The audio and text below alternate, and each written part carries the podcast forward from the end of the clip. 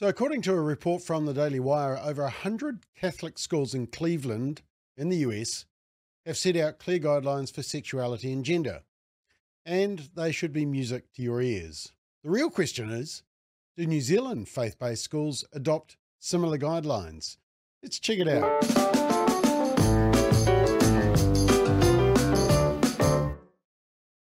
So, the Catholic Diocese of Cleveland has issued new guidelines on sexuality and gender. In a press release, the diocese clarified that the guidelines were a formal policy version of existing church teaching on the subject.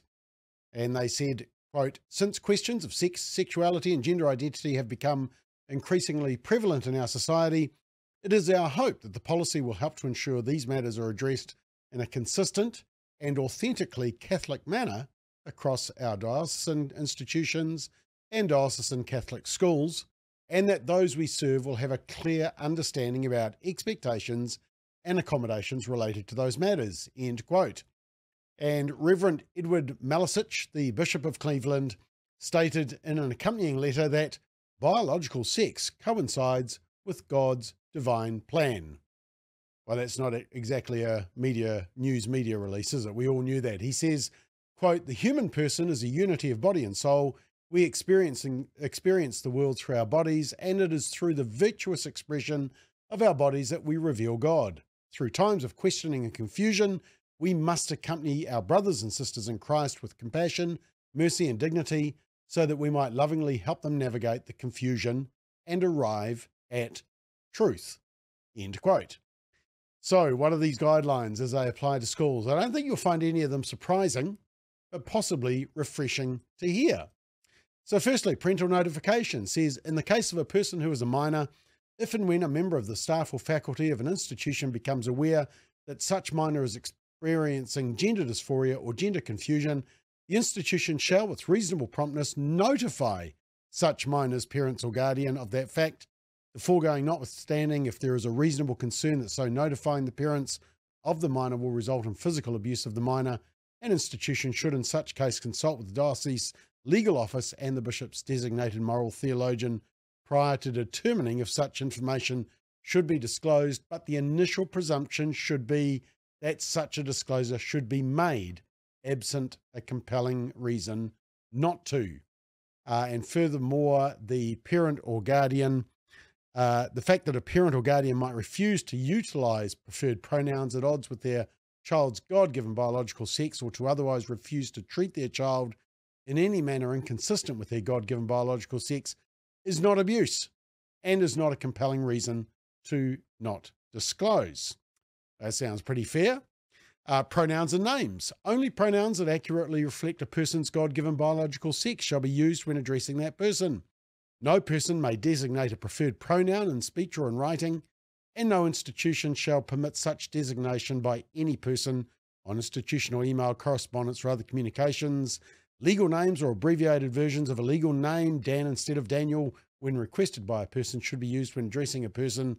Nicknames may be used when addressing a person experiencing gender dysphoria or gender confusion as a pastoral accommodation, provided such is agreed to by parents in the case of minors, and provided that no such nickname shall be used if the purpose and effect is to obscure or contradict the person's God given biological sex, promote the idea that one's gender is different than one's God God given biological sex, or if doing so would cause scandal. Would cause scandal. Um, I think maybe would cause confusion might be a better phrase to use there. Uh, continuing, bathrooms and facilities. When using an institution's bathrooms or facilities, You've got to use the bathrooms or other facilities that correspond to your God given biological sex. Uh, upon request, accommodation may be made, and that's the sole discretion of the leadership. Uh, single sex institutions, programs, and activities. A person may only be admitted to an institution designated as single sex consistent with their God given biological sex. Seems to be a common theme here, isn't it? A person may only participate in institutional activities, whether curricular or extracurricular, athletics, ministries, or other programs that are designated as single sex, consistent with their God given biological sex. A possible exception to this is the allowance of biological females competing on athletic teams designated for biological males when deemed appropriate in the sole discretion of the institution's leadership. Otherwise, it's got to be uh, approved. And look, I can only think it would be deemed in a uh, uh, deemed appropriate where there is an allowance already for maybe mixed teams. I mean, are there other exceptions? Maybe a non-contact sport where physical strength isn't the key. Chess, maybe. Uh, let's continue. Uh, parish or school dances. No person may attend a dance mixer or similar event sponsored by an institution with the date of the same God given biological sex or publicly express or display sexual attraction or romantic interest in members of the same sex at such event. Uh, an institution may, in its discretion, allow a person to attend such events without a date or companion, with a companion, whether of the same sex or not, who is a platonic friend or is part of a group of platonic friends. I, am assuming that would apply to public displays of any sort of sexual attraction, wouldn't it, for both guy, girl, and same sex couples? Most schools don't want that happening. Uh, and coming as a group is very common for all schools, isn't it? Uh, personal appearance and dress. Every person is expected to present and conduct themselves in a manner consistent with their God given biological sex. Specifically, this means that every person is expected to refrain from acting in a manner that the purpose of which is to hold themselves out as being a sex or gender that is inconsistent with the person's God given biological sex, or which, regardless of intent, has the effect of causing confusion or scandal regarding the person's sex or gender relative to the person's God given biological sex. Uh, this includes, not limited to, dressing consistent with their God given biological sex and complying with any applicable sex specific dress code. I'm thinking that with current fashion, that could be a bit of a challenge as to what is now deemed fully male and fully female appearance. But in terms of uniform, it sets a very clear standard, doesn't it? It's an area where too many schools have got themselves all muddled up with school uniforms in an attempt to be woke. Uh, conduct no person may publicly advocate, this is an interesting one, or celebrate sexual orientation or identity in ways that are contrary to the Catholic Church's teaching and that could cause disruption, confusion, or scandal regarding the Church's teaching. This includes, but is not limited to, displaying symbols such as the Pride rainbow or the Pride flags, or other symbols that can be construed as being opposed to church teaching. In the case of students, publicly advocating or celebrating means advocating or celebrating as described in the previous sentence while on the institution's property or at any event. Uh, it does not prohibit open and respectful discussion or debate of matters of sexuality and gender dysphoria in the appropriate forum. And sex gender transition. This is pretty clear. No person may engage in social, social transitions, surgeries, or medical treatments seeking to transition to a sex or gender, uh, the opposite to God given biological sex and it's not uh, basically includes puberty blockers uh, and also hormone and surgical treatments to feminize a biological male or masculinize a biological female. And it also says for clarification, social transitioning is the adoption of pronouns, clothing, haircuts, and other social expressions of gender or sex for the purpose of holding out oneself as being a sex or gender different than one's, one's God given biological sex. This does not prohibit medical treatments consistent with church teaching related to true genetic or physical anomalies, disorders, or medical conditions. Yep, they're referring to, for example, intersex, which is an actual, diagnosable, and medical condition. But that's very different to identifying as the opposite sex. Uh, and well done to them for focusing in on social transitioning, which is always used as a step to medicalisation and then castration. And that's why the teacher in New Zealand lost his registration as a teacher. He wouldn't have under these sensible guidelines. And lastly, records. All institutional records and documents shall reflect a person's God given biological sex and legal name. In the case of a change of legal name, existing records on file shall be kept and maintained without alteration. It is not permitted for an institution to change the records to reflect a person's legal name change or to in any way purge such uh, guidelines, uh, records, sorry.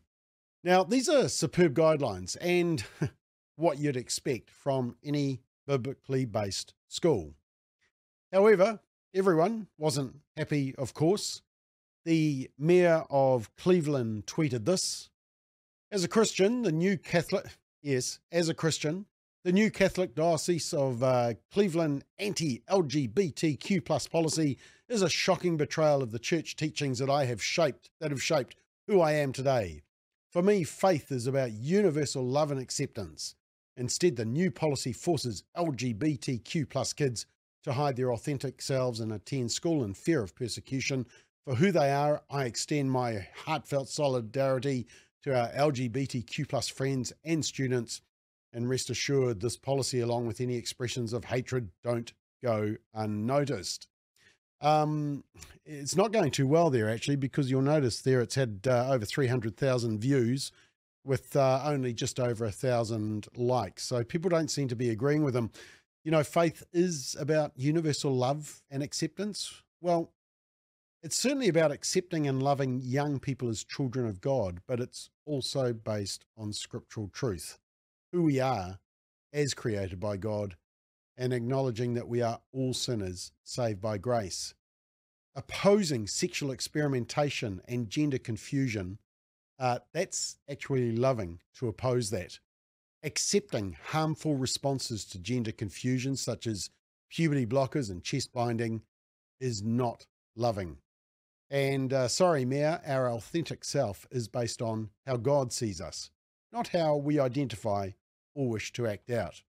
I'm not sure which teachings the mayor is referring to, but it doesn't seem to be the teaching of scriptural truth. But as I said, these are superb guidelines, but what you'd expect from any school founded upon and based upon biblical truth and guidelines. And this is an area that we have highlighted in our parent guide, which you can access and download at parentguide.nz. It's got a whole section on religious, state, integrated schools.